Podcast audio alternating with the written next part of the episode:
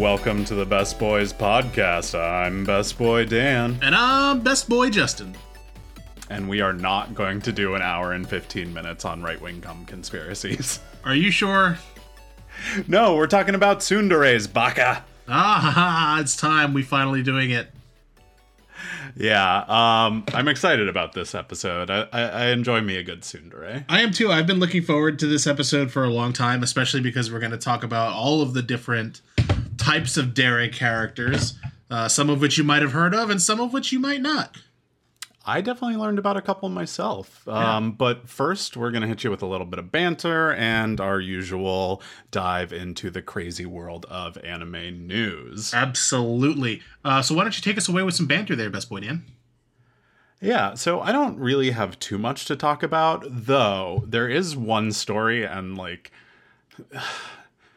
and I it's it's a story in the sense that like the internet made a big deal about it and I don't even know if that actually makes things a story anymore. um but basically Rie Takahashi who's a very famous voice actress in Japan. You've um, you've if you've watched anime for any length of time, you've seen something with her in it. Yeah. Um the the headline is like sensational that came out of this story and that was that she tells her fans to bathe before uh, they come to her concert and and that's kind of like the first i saw of it and until i dug a little bit deeper into it and like uh, just just with that i'm curious as to what your opinions are about like an artist telling her fans to bathe before they come see her So, first of all, I am familiar with the story. I have also seen it in the news. Um, I will say this: I, um, I come from a background. I used to hang out in a in a game shop a lot. Uh, I used to play Warhammer 40k because I like spending money um, and time on things that don't matter.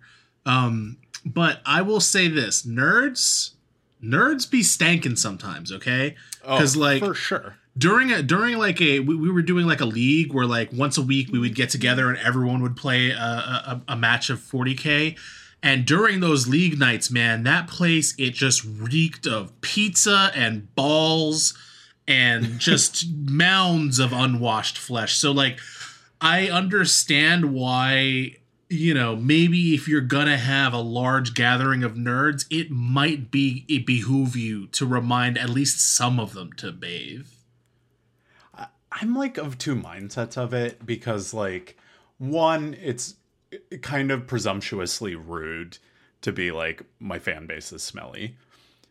But at the same time it's It's it's, not wrong. um ultimately have did you see the actual like tweet that it came from? Yeah, it was like a, a a- like a like a little thing of like tips and for to get ready for the show. It was it was yeah it's innocuous it's this mostly. cute little drawing you know and it's like you know make sure you wear a mask uh make sure to bathe so that you're like hygienic for the other people in the audience it's they made it sound like she's like these fans are disgusting and i don't want to be near them unless they've bathed Yeah, recently Th- they definitely um, blew it up. but up. like really it was like just like this is proper like concert going etiquette just a reminder out there so everyone can have the most fun at my show. So ultimately like when you look at the meat and potatoes of it like totally fine. I i have no issues with what she said.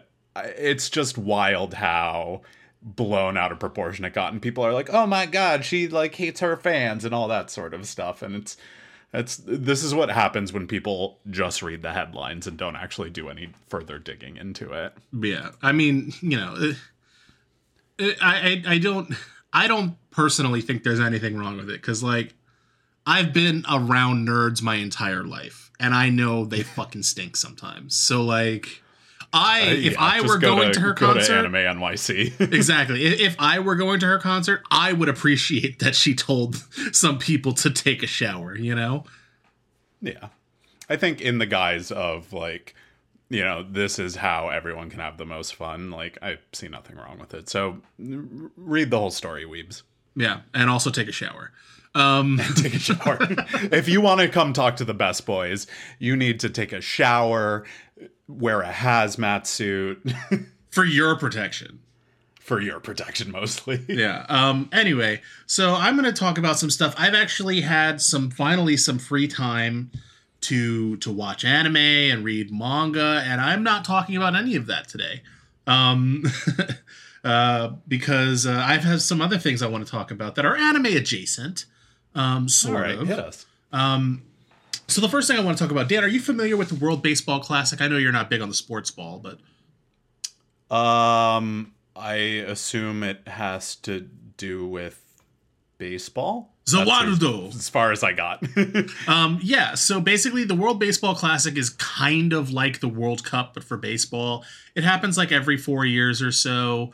Um, and there's like a like you know a qualifying process, and you know there are a bunch of basically like the national teams of a bunch of different countries get together and play baseball.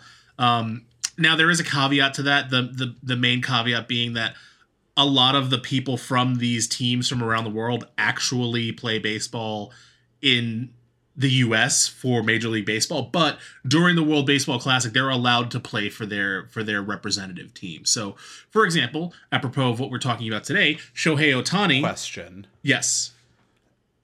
Is is it like one of those sports where if like the like major league baseball like the all-star major league baseball team went up against like any other country they dominate Well, kind of, and it's interesting that you mentioned that because it is sort of like that, but it flip it on its head. So it's basically like kind of if if the all star Major League Baseball players played against each other on teams full of just like regular baseball players. So, for example, you have like Shohei Ohtani, who's playing for the Japanese team. You have Mike Trout, who I believe is playing for the U.S. team. You've got people playing for, you know, for the for the Italian team. You've got like U.S. players who play for Israel. Um, so it's interesting in that regard. Um, and the funny part is, is that the United States has only won once. Um, There have been four. Uh, if I'm remembering correctly, Japan won the first two back to back, um, and then I think Cuba won the third one. And i was gonna say it's it's got to be like a latin american country like Yeah, I'm- cuba I'm- or dominican republic or it was something yeah, it was either Cuba or the Dominican Republic won the third one. And I, I promise we're gonna get to like if you're not a sports person, I promise we're gonna make this make sense in a second.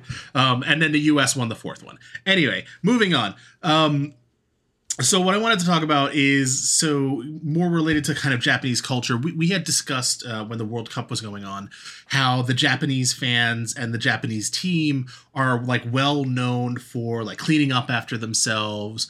Um, they always like have a like a, a, a team of people, like a bunch of fans who clean the stadium after every game. Um, the Japanese team is known for leaving the locker rooms um, incredibly clean, and they leave a they leave a present for the hosts in their in their locker room. Um, oh just all, sweet all around, yeah, all around like super classy showing from Japan, and, and that has continued during the World Baseball Classic. And I want to speak specifically um, about Japan's uh, seven to one victory over Australia recently, um, where they Shohei Ohtani, uh, who plays for the Angels, he's a huge deal. Whether you you know if you're not familiar with baseball, it's fine. Um, he hit his first home run of the of 2023 during this game, right? And it was caught by a Japanese fan, and something amazing happened afterwards. Um, the fan passed the ball around through the Japanese stands so that everyone could have a chance to like take a picture with it and post on social media and like have a chance to look at it and then it by the end of the game she had the ball back.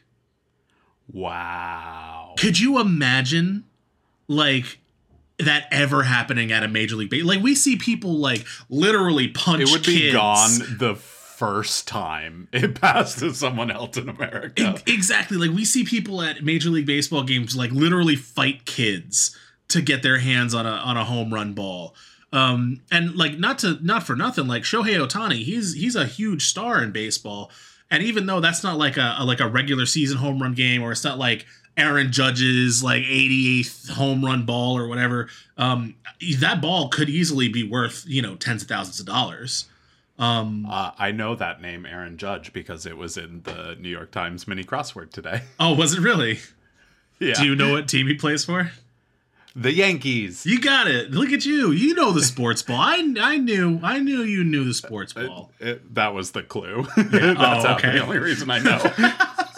Uh, anyway, so yeah, I just kind of wanted to highlight that, you know, in our ongoing like watch on how much better Japanese sports fans are than than ours.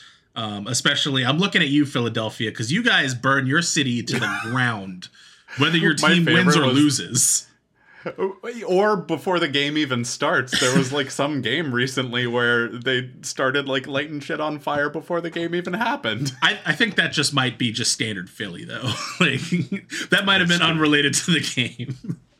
That though, Philadelphia definitely has the best bacon I've ever eaten in my life, so they have that going for them. Well, very well. Yeah. Um, so moving on, this one is directly anime related for the next thing I wanted to talk about. I was uh, bored on my lunch break the other day, um, as I often am, and I saw while I was scrolling through, I think it was Instagram. Um, Was this the day Reddit was down? no, this was a different day. Oh, okay. Um, and I saw that uh, like Crunchyroll had like a little thing where they were like, take a quiz and we'll tell you which 90s anime you should watch. And I was like, I haven't watched an older anime in a, in, in a while. And like, for the most part, I'm not super familiar with like 90s anime unless it was on Midnight Run or if it's Gundam. Like, other than that, like, I don't, I hadn't watched a whole lot of it. Um, so I was like, yeah, you know what? Why th- this might be interesting. So I, I did their little quiz. I answered their questions.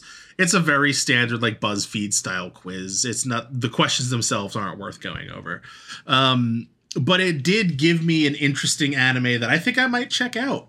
Um, the anime that it gave me is called Key the Metal Idol, and uh, the the uh, synopsis from my anime list goes as follows.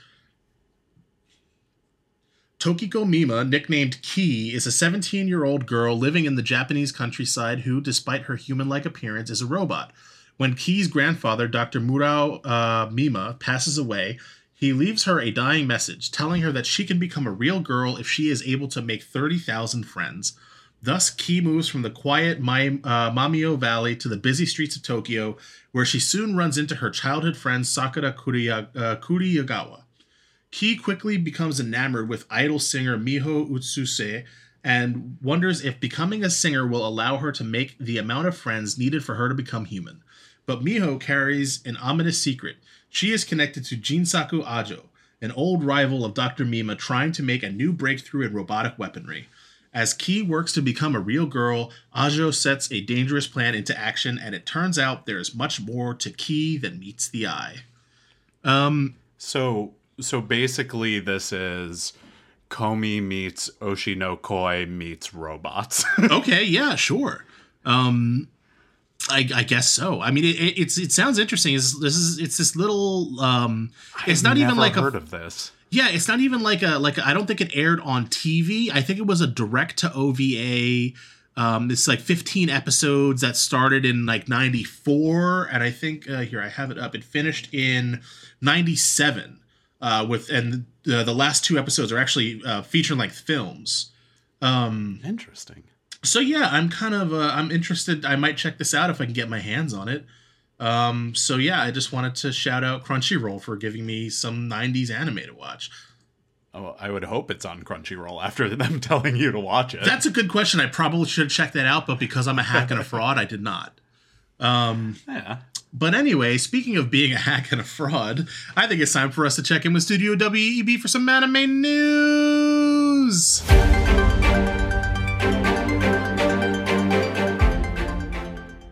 That's right, best buds. We have more anime news than Rupert Murdoch can sweep under the rug. Ooh, that's a good one.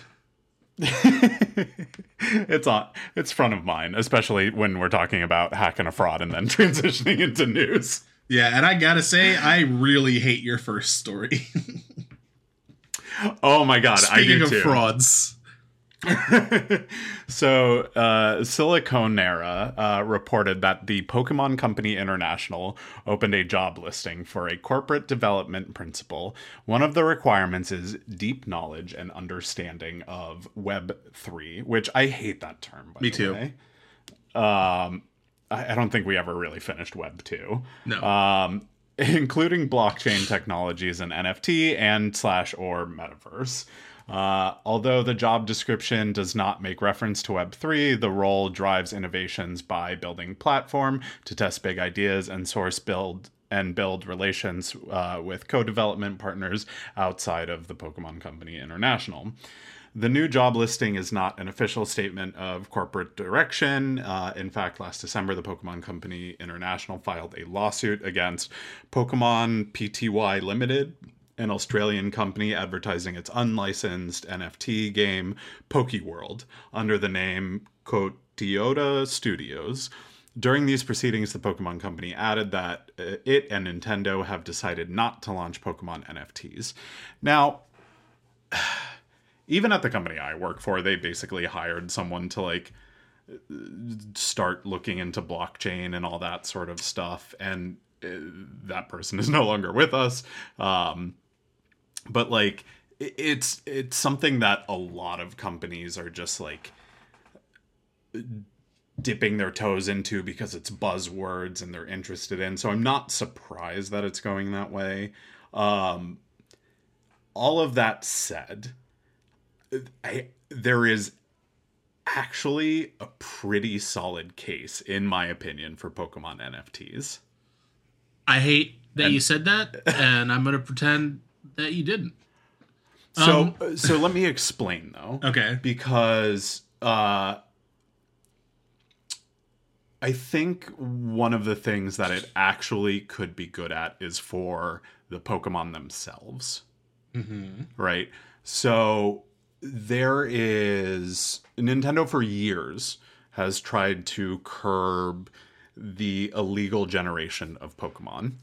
Uh, and kind of what I mean by that is, uh, especially back in the like 3DS and earlier days, there were things kind of similar to Game Sharks where you could generate your own Pokemon and like just, you know, you want like 50 Mewtwo's, cool. You can have all of them and they can be level 100 and, you know, have perfect IVs and be shiny and all that sort of stuff. Like it was not hard to make Pokemon and they've installed tons of anti-cheat things and stuff to kind of catch uh, people who do that and try and limit that trade and and uh, of course you know the community has always been one step ahead like you can go on ebay and pay people to like trade you gen pokemon um, in theory if they were to use the blockchain you could have like legitimate like pokemon that can be verified.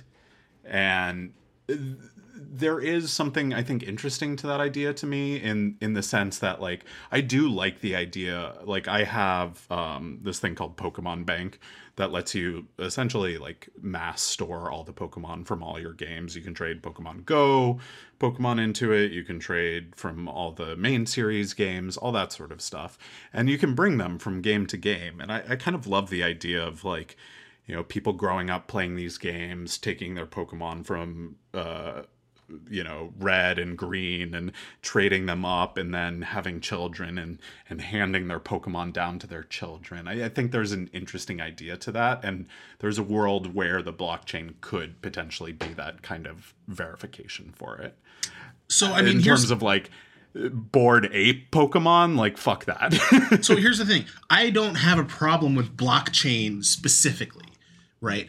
Like, I think there are a lot of applications for blockchain in video gaming, uh, specifically, especially with something like Pokemon. Like, you could easily use the blockchain as a backbone for, like, if you were to create, like, a Pokemon MMO, right, with a kind of living world, open world landscape, and you can use the blockchain to keep track of, you know, Pokemon.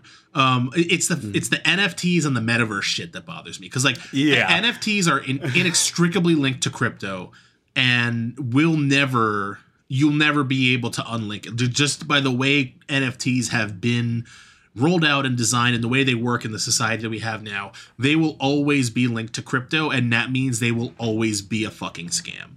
Um yeah. and I, like, I don't need like a bored pikachu exactly. And like uh, as far as the metaverse is concerned the metaverse is just a shittier version of second life. So like i don't need it and i don't care about it Yeah, uh, I the I hate that buzzword so much. Like that that meta was able to like kind of co-opt that mm-hmm. ideology of like you know this uh, digital world. Yeah, and and like that term has become synonymous with it um, because their version of it looks like total trash. It looks like trash, and, and we should another ten thousand people because they made the wrong choices. And it looks like trash, and we should be calling it the Matrix, and they're the reason why we're not. And I hate that. so. Um, uh, listen this i the other thing is like everyone blew up and they're like oh my god pokemon nfts and and i think it is really important to note that they're hiring one role that's like exploring Web3 and those sorts of technologies, I, I would be shocked if they didn't have that role in the company. Um, like, it's the largest franchise in the world. Of course, they're exploring like every avenue of making more money. Yeah. So, uh, just again, don't blow it out of proportion, weebs. but also fuck NFTs. Yeah, also fuck NFTs. Anyway, on to what it I think is a much more hilarious story. Mm-hmm. Um, even if uh, certain Japanese governments don't find it as funny. Yeah, uh, the the Ghibli Park uh, includes many life-size displays of beloved Ghibli characters for visitors to take photos with. Despite the park's family-friendly appeal, some visitors have posted "quote-unquote" inappropriate photos online. The Mainichi Shimbun uh, reported that photos have been circulating Twitter showing people touching the breasts of female character statues and photographing the insides of their skirts, among other misdeeds. At a press conference, they shit you not, they literally had a press conference about this. Uh, Aichi governor uh, Hideki Omura expressed firm disapproval of the trend. Quote, uh, it is extremely regrettable, he said, likening the lewd photos to the destruction of property. Ghibli is a place for adults and children to have fun, or Ghibli Park is a place for adults and children to have fun while experiencing the Ghibli films. I don't want people who do things that many find offensive to come into the park. He has also said that he would ask Ghibli Park operating company to stop inappropriate behavior when spotted. He also added that if the person who took the inappropriate photos is identified, the Aichi government will take quote unquote severe measures, implying legal action. Now, can I? Okay, this is wild for one specific reason. And okay, that, go for it. That is because okay, so Aichi is a prefecture in Japan, which is like their version of like a state. So this is like if if the governor of Florida, who's not Ron DeSantis because we hate him, was to get on TV and say, "Listen, people are taking too many inappropriate selfies with Minnie Mouse." That's what this is the equivalent of. Not, not only that, it's people are taking too many inappropriate selfies with Minnie Mouse. We are asking Disney to stop that if they see it happening, and we will consider legal action if we can figure out who's doing it. Yeah, that is wild to me. Like, uh, on the one hand, like, A, I don't think people should, like, touch, you know, exhibits you know just as yeah. a general principle like you should have respect for museums and that sort of stuff. Also like don't touch statue boobs. Like come on. Yeah. Um he said having definitely taken a picture with the statue of david and perspective tweaking his nipple. Um that's a real thing i've done in my life. Um i believe it. but yeah i you know whatever. It's it's it's silly. And the fact that they had a press conference of this like there it must have been a slow day if it, this is the best they got going on. It had to for them to get the whole governor out there like yeah it's it's silly. But you know whatever. That's that's them I encourage everyone to um, take a picture with uh, Totoro covering uh, their otherwise completely naked body uh, in protest. Yes. Uh, as long as you're over 18. So, uh, that's pretty much it uh, in terms of my news. Oh, wait. I forgot. It's but wait, time there's for Numbers more. with Dan.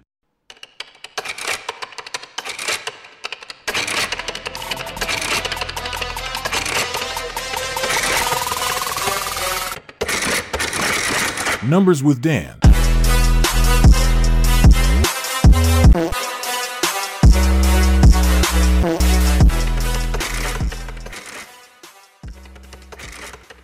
That's right, best buds. I got all the numbers fit for your ear pleasure, your oral Ew. bliss. Ew. First of all, um, numbers have never given me anything approaching bliss in my entire life. I just want you to know that. Oh, Well, I think these might. First, we're going to talk some cinema numbers because there's some some interesting things happening in uh, the anime cinema space. Uh, up first, the first slam dunk, uh, which is a great title for a movie. Uh, the new anime film from Takehiko Inoue's Slam Dunk uh, basketball manga became the highest selling anime film of all time in South Korea, selling a cumulative total of 3.9 million tickets and crossing the equivalent of 30 million US dollars in earnings. Uh, the film has now uh, surpassed Your Name as the highest earning anime film in that country. The film opened in Japan on December 3rd, uh, ranking at number one in its opening, uh, and sold uh, almost 900,000 tickets to earn 1.3 billion yen, or about 9.5 million over its first we- uh, U.S. over its first opening weekend. The film is currently the 43rd highest own- earning film in, of all time in Japan. Um, there's a lot of interesting things going on in the world in terms of South Korea and Japan. I think they've only recently started opening up like relations because they have not the best past That's not true. the two of each other. I mean, it's No? true that they friends. it's true that they they have a bad past with each other, but they've had normalized relations for a while. Um, anime is is has slowly become much po- uh, very popular in uh, in Korea. Yeah. Um, but I, I think it's interesting that uh, Slam Dunk like seems to really resonate there because your name was huge, and, Yeah. and to pass that, like thirty million dollars is is a good showing, especially for an anime movie just in Korea. Remind me after the So. show that I have to show you a picture of the the Korean Air Force logo that has little anime characters on it. Sounds lovely. Yeah. Um, on that note, I want to talk a little bit uh, about the deadline report that said world tour screenings, uh, Demon Slayer, The Upper Ranks Gather, and Onward to the Swordsmith Village, the theatrical screenings of the upcoming Demon Slayer Kimetsu no Yaiba Swordsmith Village arc television anime, aka the two episodes from last season and one episode from this new season, uh, crossed a $10 million earnings in the uh, 1,780 theaters it opened in uh, the United States this previous weekend. The film ranked number four in the US for the weekend and now has a worldwide gross of $35 million, which is nowhere near what it hit when uh, Demon Slayer became the. Tw- what was it? 2020 uh, highest grossing film of the year Something like that, yeah. Uh, but 35 million for three episodes of the anime in theaters is wild yeah, I just think it's funny how like some people definitely went to that thinking it was a movie. Not Mm-hmm. not realizing it was just a couple episodes of the show. And so some people were a little upset, but yeah um, they should have paid you know, attention to our research. podcast and they would have known.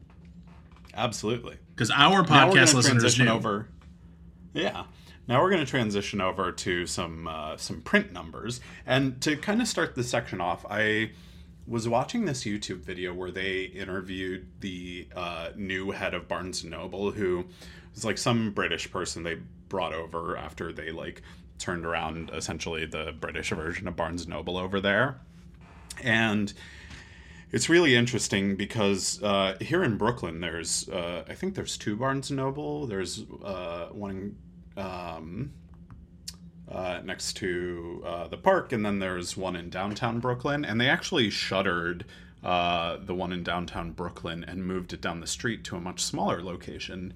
And I came to find out through this thing that that's part of their plan. They're kind of moving to smaller spaces, more curated by um, the people who run it to kind of cater to the taste of the local residents. It's not just kind of this, you know, massive store where you can get any and all books. It's a little bit more tailored experience to the place that you live. And what I found interesting about that interview too is they were like, what is kind of some of your driving uh, markets uh, in this new thing? And they were like, manga. Manga is huge. And I thought that was just so interesting that like this old British person who I couldn't tell you a Kimetsu no Yaiba from, you know, a slam dunk if it bit him on the ass, right? Like, was like so aware that manga was this like huge turning point when it came to physical print media in, you know, 2023. And that is kind of made evidence by our next story, which is that uh, media news website ICV2 has reported that manga sales in the United States saw an annual increase of 9% in 2022, and manga sales from comic book stores increased 12.5%. The analysis is based on the NPD book scan, which we've talked about previously, and from uh, point of sale systems, Comic Hub for the comic store channel. And that is a big increase because I'm pretty sure it was already multi-billion dollar industry in the United States before, um, but nine percent's a lot, uh, and I think it's really only going to be going up. Um, on top of that, I think Best Boy Justin, you're going to get a real kick out of this. Uh, ICV2 uh, also reported uh, that they uh, the NPD Bookscan released the 20 highest selling manga volumes from 2022. Uh, this includes from dates January 2nd, 2022 to December 21st, 2022. Uh, and Chainsaw Man, no surprise, uh, Volume 1 was the number one selling manga uh, in the United States. And mm. that makes sense to me. Yeah. Um, we also have Spy Family Volume 1 coming in at number 2. Demon Slayer Volume One coming in at number three, and kind of goes on from there. It's it's you know a lot of I mean most of the Chainsaw Man volumes are on there. Um, a lot of the early Demon Slayer ones are on there. You get a few Jujutsu Kaisen, some Spy Families, some My Heroes. Pretty much, I think what you would expect. Yeah, I mean it's interesting. Like you you get. Uh, seeing that seeing the the volume ones in the top selling uh, manga list tells me that it it, it it it not just me anyone looking really that the the industry is healthy because what that means is we are adding new readers right so if number if the number one volumes are popular that means people are getting into it for the first time you know um, yeah, just looking at this list, there's six number ones on there. Even Berserk, yeah. uh, hardcover volume one is on there, and that's hella old. Well, I think that that's a the hardcover is a new release. Um, that's probably yeah. why. Um, but that's also but pretty just cool. in terms of properties. Like yeah. Berserk's been around forever. Yeah, yeah, yeah. Um, so yeah, I think that's uh, that's good news.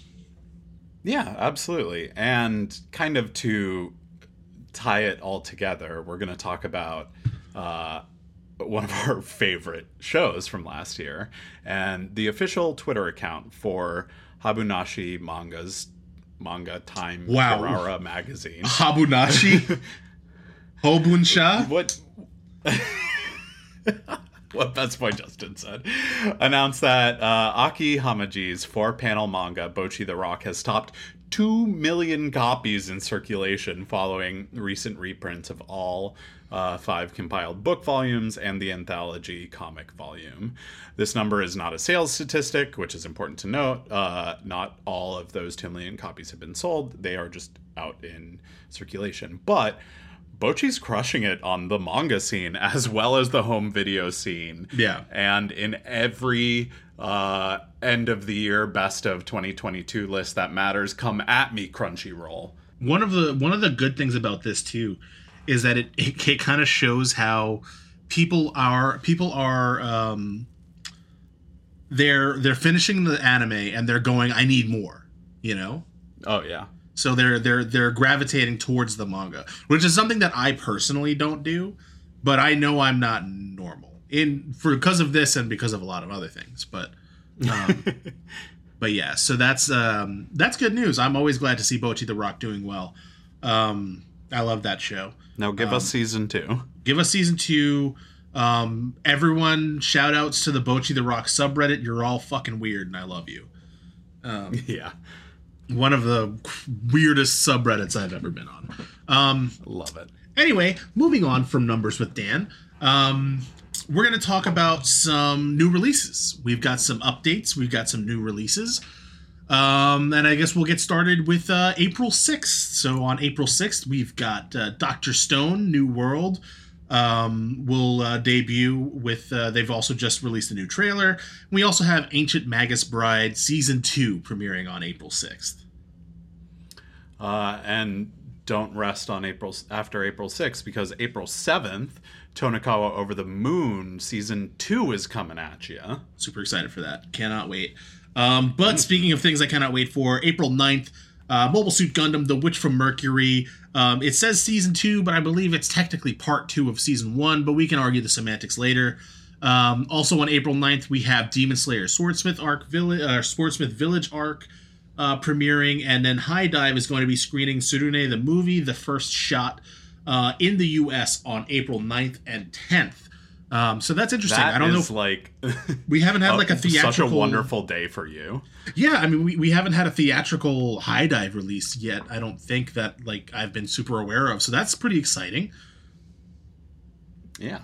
Um, and then looking a little bit ahead, we got some announcements for July. Um, I know the first one, Best Boy Justin, is really excited about. Yes. Uh, the Girl I Like Forgot Her Glasses will be airing this July. Yeah. Um, and then the next one is probably the anime I am most excited about to have ever existed, and that is Reborn as a Vending Machine. I Now Wander the Dungeon will also be premiering in July, and I can't wait. It's going to be the peak anime. Me neither, but there's something I can't wait for even more, and that is coming to us in the fall, and that is Frieren Beyond Journey's End um, has announced that it will premiere in the fall season.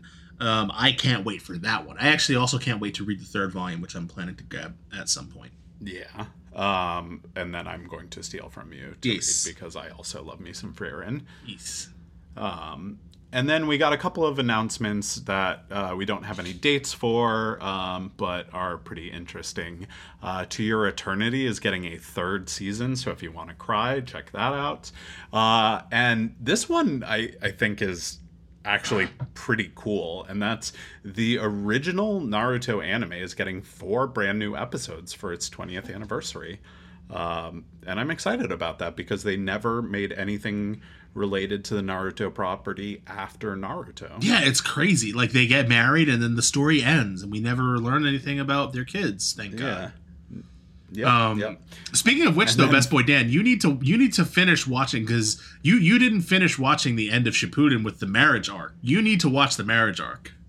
That is true. I I only finished uh, the manga. Yeah. Um, but yes, I, I will someday. I'll pick that up. someday. Um, and then to finish out the announcements, we have reached peak harem because the 100 girlfriends who really, really, really, really, really love you manga gets a TV anime at some point. So stay tuned for that. Dude, I can't even tell you how many times the internet has tried to get me to read that stupid manga. Like every time it, it pops up on my recommended manga page all the time, and I'm like, why?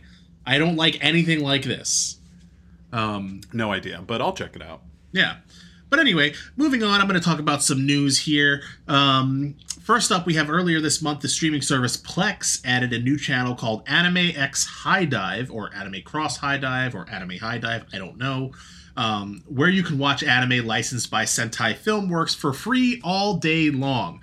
Um, it is supported by advertising, um, but you know what? Who could argue? It's free anime all day. Um, Yeah, right? Uh, shows currently streaming on the channel include Maid Sama, Princess Principal, Kokoro Connect, Clannad, Land of the Lustrous, Non Non Biyori, Repeat, Beyond the Boundary, My Teen Romantic Comedy Snafu, Monthly Girls Nozaki Kun, Golden Time, and The Pet Girl of Sakurasou. Um, I've actually heard really good things about Golden Time, so maybe I'll tune into that. Um, I I have too, actually. Yeah, it's supposed to be like a really good college like romance drama. Um, Also, um, Land of the Lustrous is supposed to have terrible animation, but Clannad is supposed to be like one of the best dramas of all time. I've been meaning to watch Clannad for a long time, if only because they have the same eyes as the girls in um, Doctor Stone, where their eyes are like on the side of their head. mistaken, Isn't Clannad um, Kyoto Ani? You're gonna have to fact check that. I'm not sure. But anyway, while you fact check that, um, you can find the streaming schedule on Plex's website for Anime HIDIVE. X HIDIVE, Anime HIDIVE. High Dive is run by AMC Networks, which acquired Sentai Holdings LLC in January of 2022. Um, Sentai Filmworks has itself just brokered a partnership with Mainichi Broadcasting System on March 2nd, providing HIDIVE with exclusive streaming rights for part of MBS's future programming in all global markets outside of Asia, um, which I think is pretty cool. Yeah, what I think's interesting about that is that I didn't know that uh, AMC Networks ran HIDIVE. Yeah, um, I, fi- I actually came across that fact when I was just for for shits I'm, and I'm kidding. this is the third time we've brought that up, and you gave me shit last time for not remembering. I did. Well, the reason I know you know is because I found out about it when I was looking around the HIDIVE website because I make it a habit to just like occasionally check the careers page of like HIDIVE and Crunchyroll just to see if they're hiring for a best boy and they're gonna pay him a hundred thousand dollars a year for whatever. oh yeah. Um, but anyway, Any luck so far? No, it's not nothing so far. Uh, I, I I applied to be their their vice president of marketing, but uh, no luck. No luck. Um, Uh, also confirmed, Clannad is Kyoto Ani. excellent good fact checking um but yeah while i was looking on their career page it brought me to like the amc network career page and that's how i found out um but yeah um moving on to our next story the aharen-san is indecipherable manga published by shueisha's shonen jump plus service has announced that it has entered its final arc and will be ending on april 30th with its 167th chapter uh, the teen romantic comedy follows the indecipherable daily life of short, quiet Reina Aharen and Raido, who sits next to her in class. Aharen is not so good at gauging the distance between people or personal boundaries, and Raido initially sensed some distance between the two of them. Then one day, when Raido picked up the eraser that Aharen had dropped, the distance between them suddenly became uncomfortably close. From way too distant to way too close, Aharen is simply unpredictable. Um, the television adaptation of Aharen-san premiered in April of 2022, with Crunchyroll streaming both sub and dub versions. Uh, I'm pretty excited for this. I do not read the manga. I am holding out hope for another chapter uh, or another season of the anime, especially given the way we kind of left off with. It wasn't really a cliffhanger, but we left off with things in kind of like an unresolved state. Um, so I would really like to see another season of this show come back because it was a really, really funny show. I predict it ends with them finally creating the Heron Rosetta Stone. Oh God, yes. Um, and fi- Finally deciphering Yes. a Heron son. she has been deciphered. Um, finally, for my news section, uh, official Hige Dandism's band website has announced that vocalist and pianist Satoshi Fujihara must uh, undergo medical treatment for a vocal cord polyp. As a result, the band is canceling its Overworld versus official Hige Dandism concert on April 13th, as well as appearances at Summer Sonic 2023 on August 19th and 20th.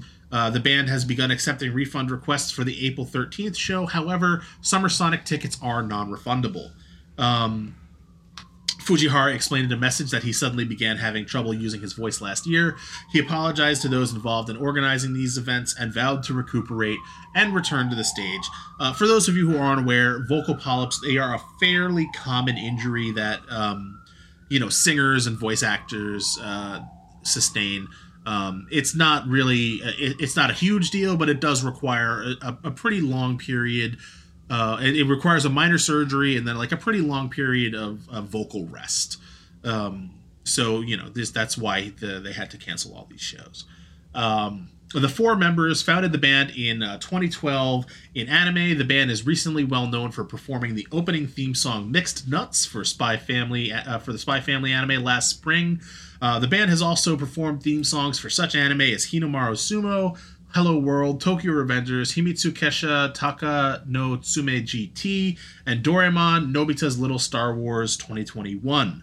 Um, So you know, we wish uh, we wish Fujihara-san a very speedy recovery.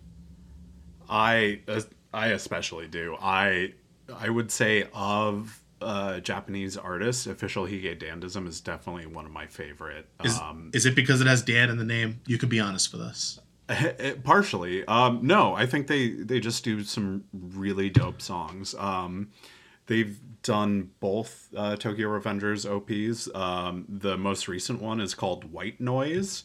I recommend people check it out. It's a banger. Excellent. Um, with all that uh, out of the way, we've got our news done. We did our banter. You had numbers with Dan. I think it's time for us to take a big old bite out of the meat and potatoes of this week's episode.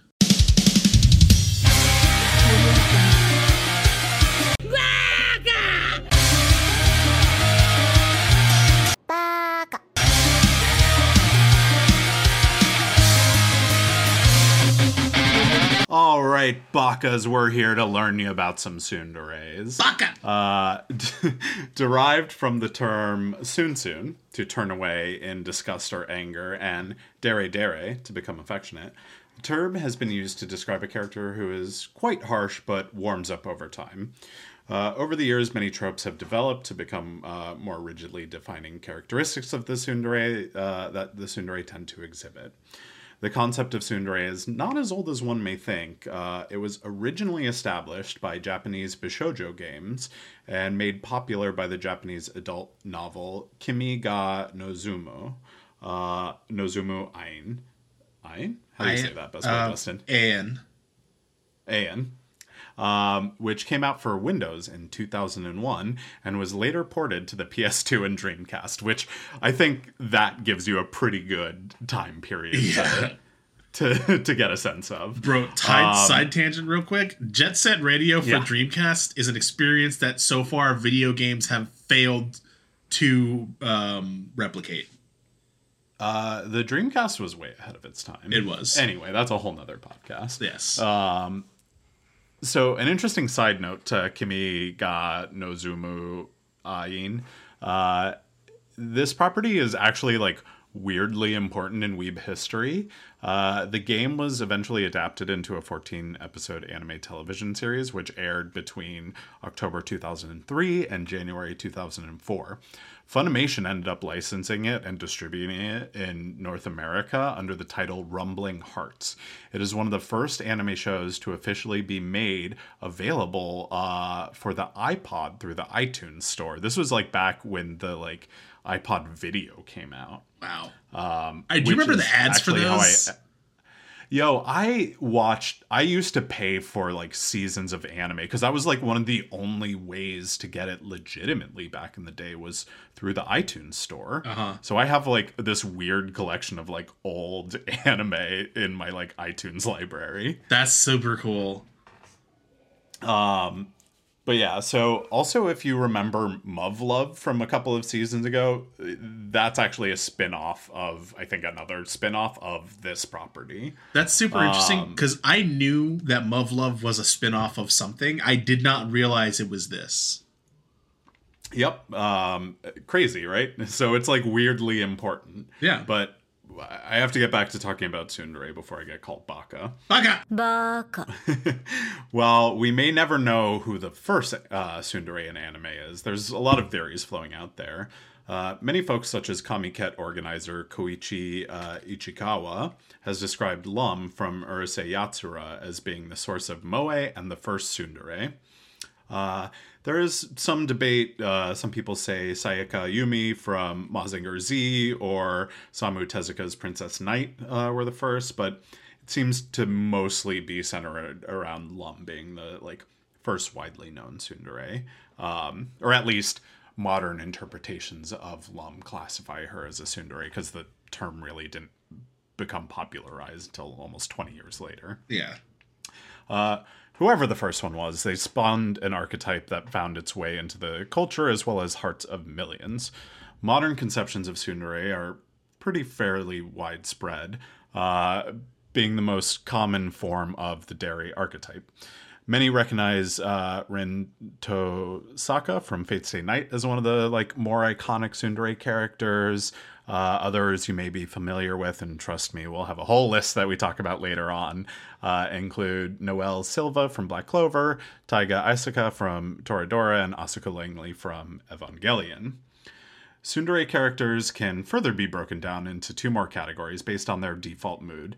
The harsher, spicy Tsundere's basic mood is their Tsun Tsun, or more irritable mood. This is the type of character who most readily identifies as a Tsundere and generally has a somewhat prickly public image, with their Dere side only being activated by certain specific circumstance, and usually later into the series.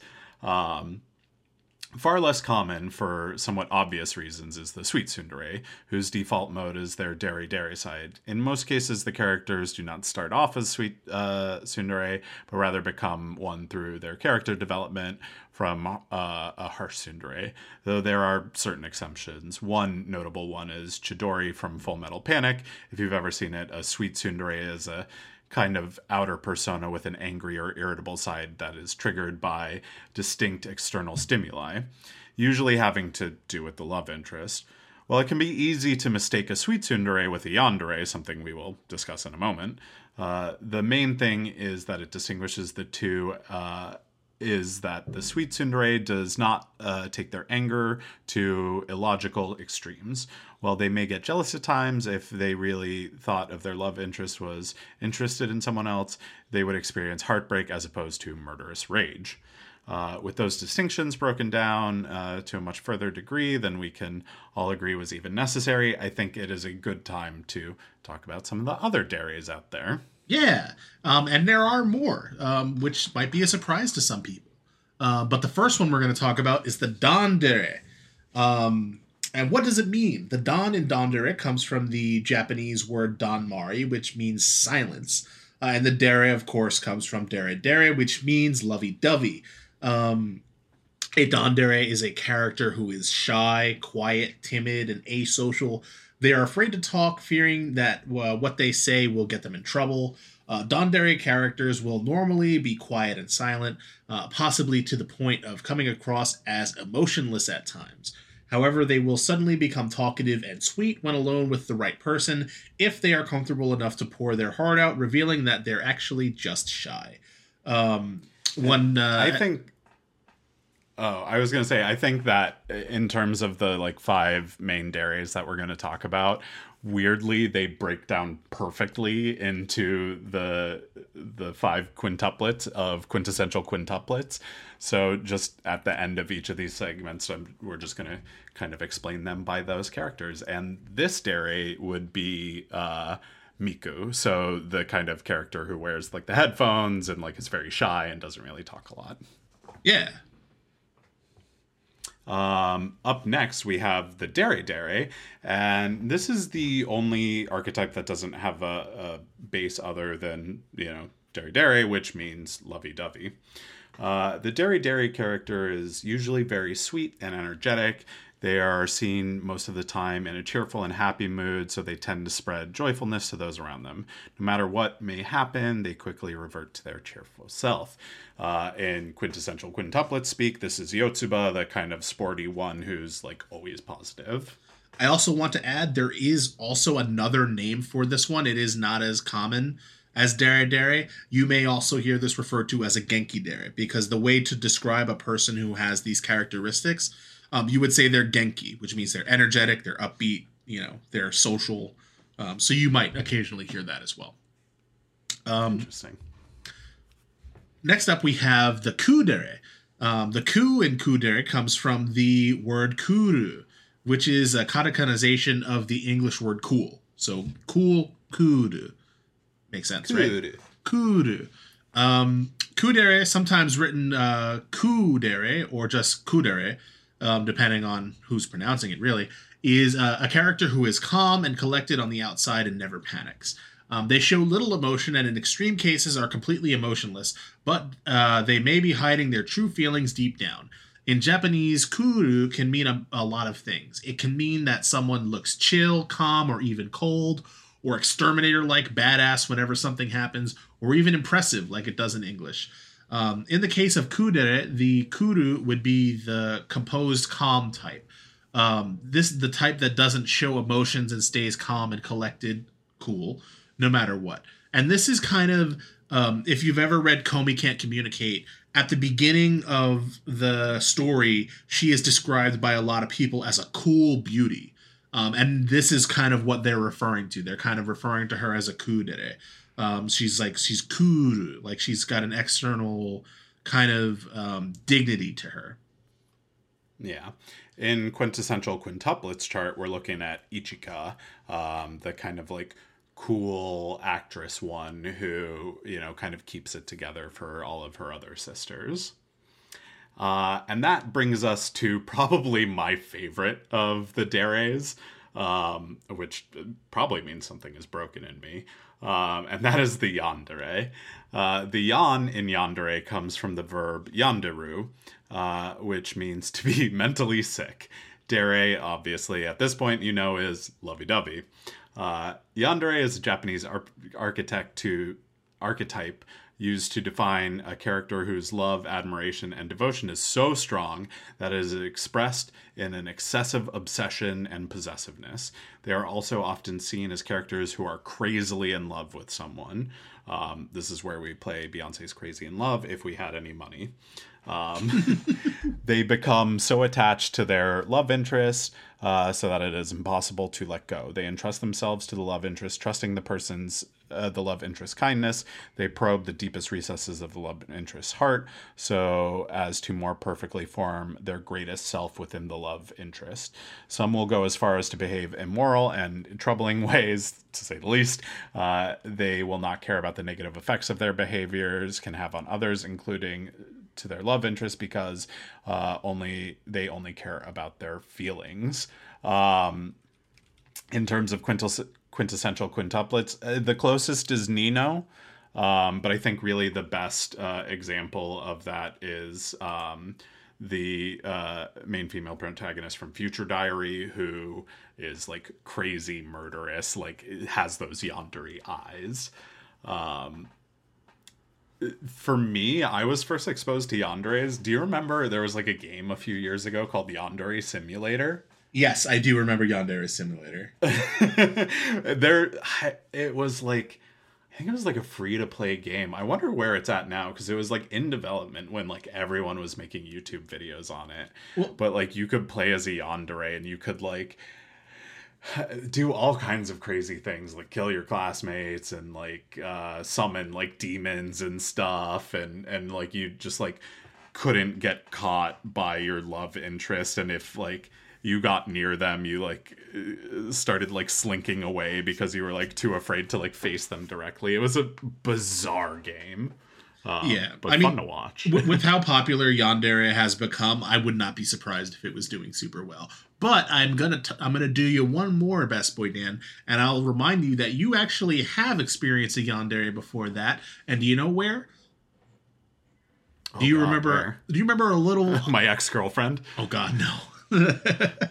Your ex girlfriend. If, if, you if you if you encounter a yandere in real life, run. Um, no, it uh, it was uh, a little show you might have heard of called Death Note. Oh yeah, yeah. Misa. There is a yandere in that. Yeah, yeah Misa absolutely. is definitely a yandere. Um, oh, for sure. Yeah. Um, but speaking of uh, deres, there are so many other dere types out there. There are some that are very niche. Um, these are just kind of the big ones, but a couple of the other ones that out there you might encounter um, are the Hayakasu Sudere, also known as a tease dere or a smug dere, which I love that name um, which refers to a character who likes to tease others and sometimes flirt with those that they like. I think you could maybe there's there's a lot of people who who uh, label Nagatoro as a as a tsundere, but I think she a smug dere kind of fits her better. Oh, um, oh, yeah. And then you also have a baka dere, refers to a character who is uh, or acts very clumsy and stupid. Um, kind of like uh, oh, what's her name from Toradora? The other girl in Love Hina too. Also, the, the other, girl in, in Love Hina. What was the name of the the main love interest from Toradora though? The one not Taiga, her friend. Oh yeah, yeah, yeah. I, I don't remember. But she, she's kind of like either a Dere Dere or a Baka Dere, depending on the episode. Um, but then more often than not, they they kind of just like lack common sense. Um, and then you even have something called a Gundere, also known as a Gandere, um, is a term for a character who expresses their love with or towards guns, uh, also known as the GOP. Put a rim shot sound here. I made a joke. Um, I I absolutely love that that's even a thing. yeah. Um, but whatever Dere gets you going, it's out there, and there is probably a term for it. Um, so let us know, best buds. What Dere are you? Um, but before we close out the episode today, um, why don't we list out? We, we have a, like a little list of some Tsundere characters um, that we wanted to just briefly kind of rap about. Yeah, and, and I think the best way to start it off, since we've listed all the other quintuplets, obviously the last one is Itsuki, uh, is kind of like the uh, tsundere of the group, though. Um, the one we had for Yandere, Nino, could also be considered a tsundere since she doesn't get murderous, but uh, I think Itsuki fits a little bit better. Um, additionally, uh, we have Naru Narusegawa from Love Hina, who I think in terms of I mean, I guess probably um, the first one I experienced was uh, uh, Asuka from uh, Evangelion. Yeah, I think Um, so too. But uh, Naru was like the the like first one that stuck out in like young Dan's brain of like this is an archetype like this character. Yeah. Um because I think Naru Narusegawa like really embodies the tsundere pretty perfectly, Yeah, I think so. Um, especially with all the punches sending Keitaro like uh, blasting off again. I think though we have a much more extreme example of the tsundere um, in Taiga Aisaka from Toradora. She is kind of like she is like the super extreme spicy tsundere. Like she is the one of the archetypes for it. You know Yeah, she's the palm top tiger. exactly. Uh, I need to finish watching that show by the way. Um, It's a really good show. Yeah, it was really good. Uh, also, we have Irina, uh, Erina Nakiri from uh, Food Wars. Uh, obviously, a tsundere, of course. Um, she calls uh, she calls Soma a baka probably like on a like episode basis. Um, so you kind of can't avoid that. Uh, and then you also have Kaguya Shinomiya from Kaguya-sama Love is War. Um, definitely a, a top tier tsundere, but she's kind of an example of um, the kind of um, uh, the sweet tsundere uh, subtype that we had uh, we had discussed earlier. Um, she's kind yeah. of uh, she's not as like it, it's more of a game between the two like usually you have the like tsundere and then like most of the times the person they're calling a, a baka like deserves it in some regards but Yeah. i feel as though her counterpart is a little bit more on her level yeah, I think so. That's pretty fair. um up next we have uh inuyasha from inuyasha Definitely. uh, and and there's like some arguments like kagome can be a little tsundere from time to time Yeah. Um, but Inuyasha is definitely like does that thing where he like refuses to acknowledge his feelings and like would rather be like angry about it than than face them head on. yeah. Um, and one of my favorites that is on a surprising number of lists is Vegeta from Dragon Ball Z, which is actually dead on accurate. Vegeta is definitely a tsundere. Yeah. I mean, you tell me. I haven't watched really. I haven't watched Dragon Ball far enough to know. Absolutely a tsundere. done and done. Excellent. Um, next up, we have Kaname Chidori uh, from Full Metal Panic. She's another example, like we mentioned earlier, of the sweet tsundere. She's kind of like she's generally like an outgoing and friendly person, um, except when the main character rubs her the wrong way, which is basically what he is designed to do on a near constant basis. Um, so she frequently is hitting him with things and punching him and you know shouting at him, uh, which he deserves because he's kind of an asshole. Um, but have you ever seen Full Metal Panic, Dan? Uh, you know, I don't think I have actually. It's one of those shows where it's like you kind of it's a little cringe, but also has like a good story buried underneath. So I don't know, maybe worth It's, a watch. it's been popping up a lot for me lately. it's got a really interesting mecha system. Interesting. Yeah. Um, and then next up we have uh, Hitagi Senjogahara um, from Bakemonogatari. Um, she's an interesting kind of type for this uh, because she she she starts off as and actually self-identifies in one case as a tsundere, right? Um, she calls herself a tsundere. But she actually, throughout the course of the series, develops more into a kudere, where she kind of loses the anger and kind of just becomes like a kind of cool, witty, you know, not necessarily emotionless. Um, she kind of becomes a little bit more like Mai from uh, Bunny Girl Senpai Mm. um, as the series progresses.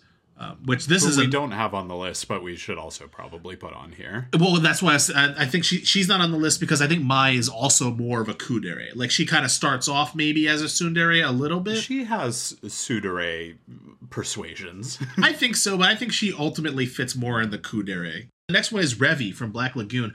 I put a question mark next to this one because I'm not sure if Revy is a tsundere or if she's just violent. Like I, because there is a difference. Porque no los dos. What's that? Porque no los dos. Well, because here's the thing. I think there is a difference between someone just being violent and somebody being violent with a sweet side. And like, I guess she kind of has a sweet side. I don't know. I, I think she's definitely a tsundere, but she's kind of a bit more complicated of a character than that. Um, whereas you, you have characters on this list like you know Erina and Asuka and Taiga who are like 100% uncomplicated like tsundere figures. I think Revy is a little bit more complicated.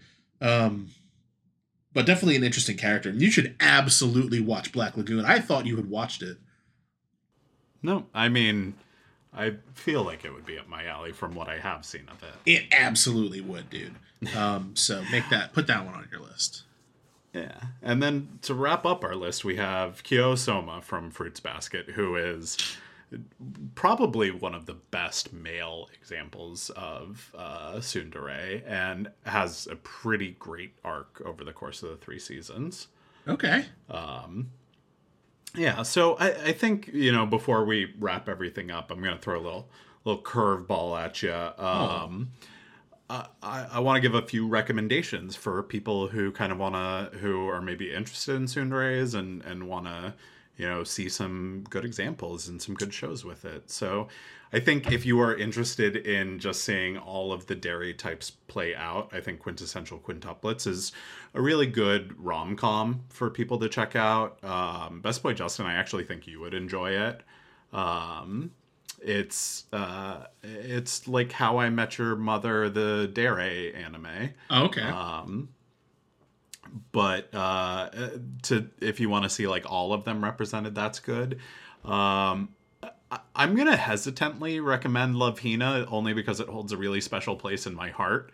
Um it's maybe not the best out there but it's if I would say if you are a more learned anime viewer, um, it holds a lot of places in history, both for tsundere, for rom coms, for ecchi, for harem, um, all of that stuff, without going kind of too far over the top. Um, you know, it's it's not your um, you know, we're not dipping into like Black Bible territory here. It's it's it's pretty tame as far as it goes. okay. Um, Uh, and then uh, I think Toradora is also really great. Um, Best Boy Justin, you have any any recs? Um, no, because I didn't know we were going to do this, so I didn't prepare anything. But I think those are all really good uh, examples. Um, I guess maybe also Full Metal Panic would be my if you if you want to watch a mecha show that has a tsundere, um, and also is kind of funny and a little cringe and has cool robots, then there's your there's your recommendation right there. Yeah. Um, I don't think I would watch Evangelion, which is also a mecha show. I mean, if you're if you're watching it for a tsundere, for maybe that's not the one. I mean, uh, as you may have heard from our last episode, we strongly recommend watching Evangelion. oh, I got Uh, one. one of I just came up with one. Yeah. Uh, watch Attack on Titan for Levi.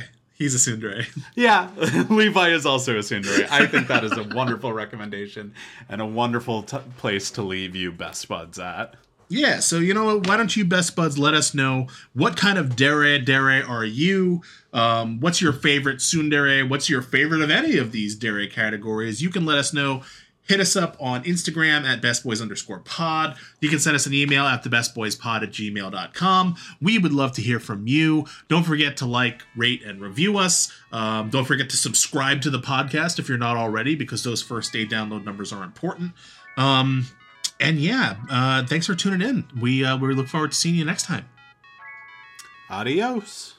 Baka. Baka.